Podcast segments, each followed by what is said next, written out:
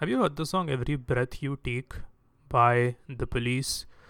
I'm sure you must have, because it's a classic, and uh, even though I like the song, the lyrics are a little bit creepy, right? I mean, they are, it's, it almost feels as if the, the song is written by a professional stalker, because the lyrics go something like this. Every breath you take, every move you make, every bond, every, every bond you break, every step you take, I'll be watching you.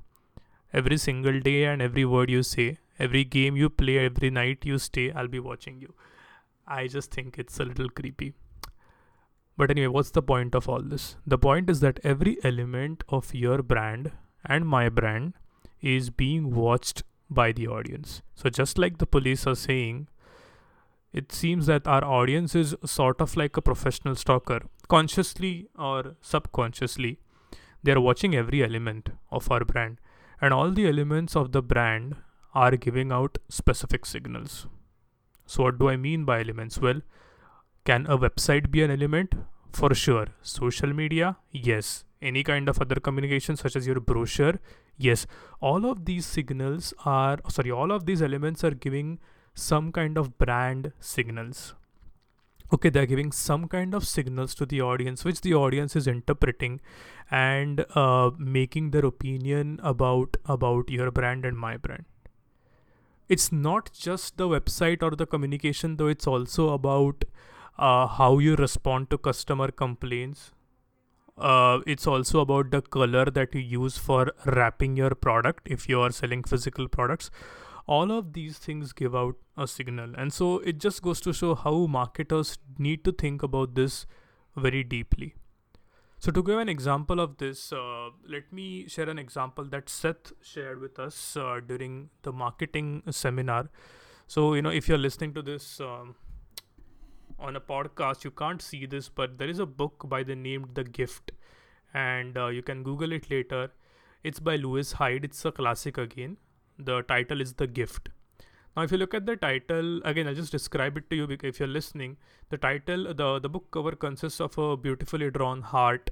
Uh, it is not perfect in shape. It's it's purposely imperfect.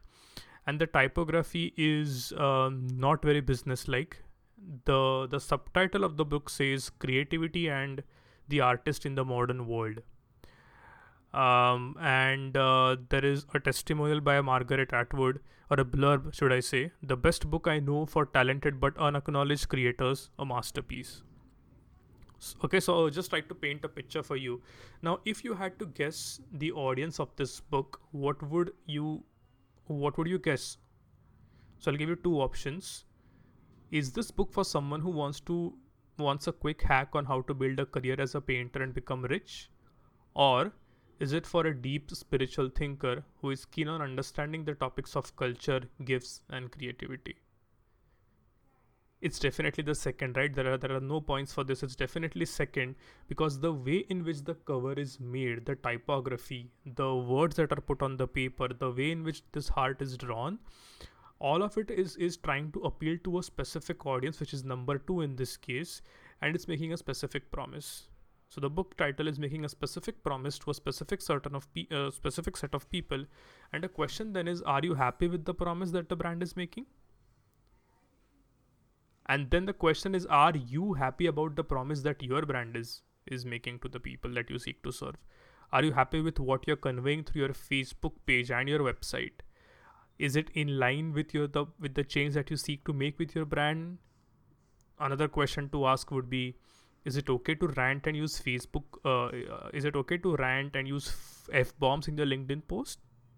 Is it line in line with your brand again? All of these are the questions that you and I need to think about, because guess what? Just like the police, just like the police say, everyth- everyone is watching you. And so a restaurant, for example, can make different kinds of promises. One promise could be for rich couples who want to spend quality time with each other and have a quiet experience. Our expensive restaurant is the perfect place. But then, of course, the restaurant ambience, food, and everything else has to be in line with this promise. It's not that you promise one thing and deliver something else. And the other promise that another restaurant can make is for people who want quick snacks that are not expensive, come to us. So this restaurant would then need to ensure that their brand elements are conveying this promise. So as you can see, there are different different nuances, different different brands conveying different different promises to different different audiences. So where do we go with all of this? What does this mean for you and me? So it's not a bad idea to sit down every fourth Saturday of the month, you know, pour yourself some coffee or some black tea or some wine and just reflect on three questions. The first question is, what is my brand for? What is the change that I'm trying to see uh, make? Uh, what is the change that I'm trying to make with my brand? The second is, who is my audience? To whom I'm making this change? And the third is, what is the promise? What promise am I making? What do I want them to remember when they interact with my brand?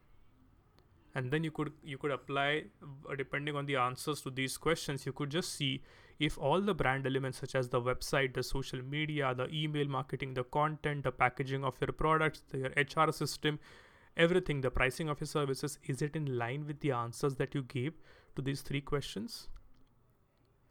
That's a homework, and that's a recurring homework, something that you and I need to do quite frequently, because we do not want to give wrong promises to the wrong set of people. Thanks.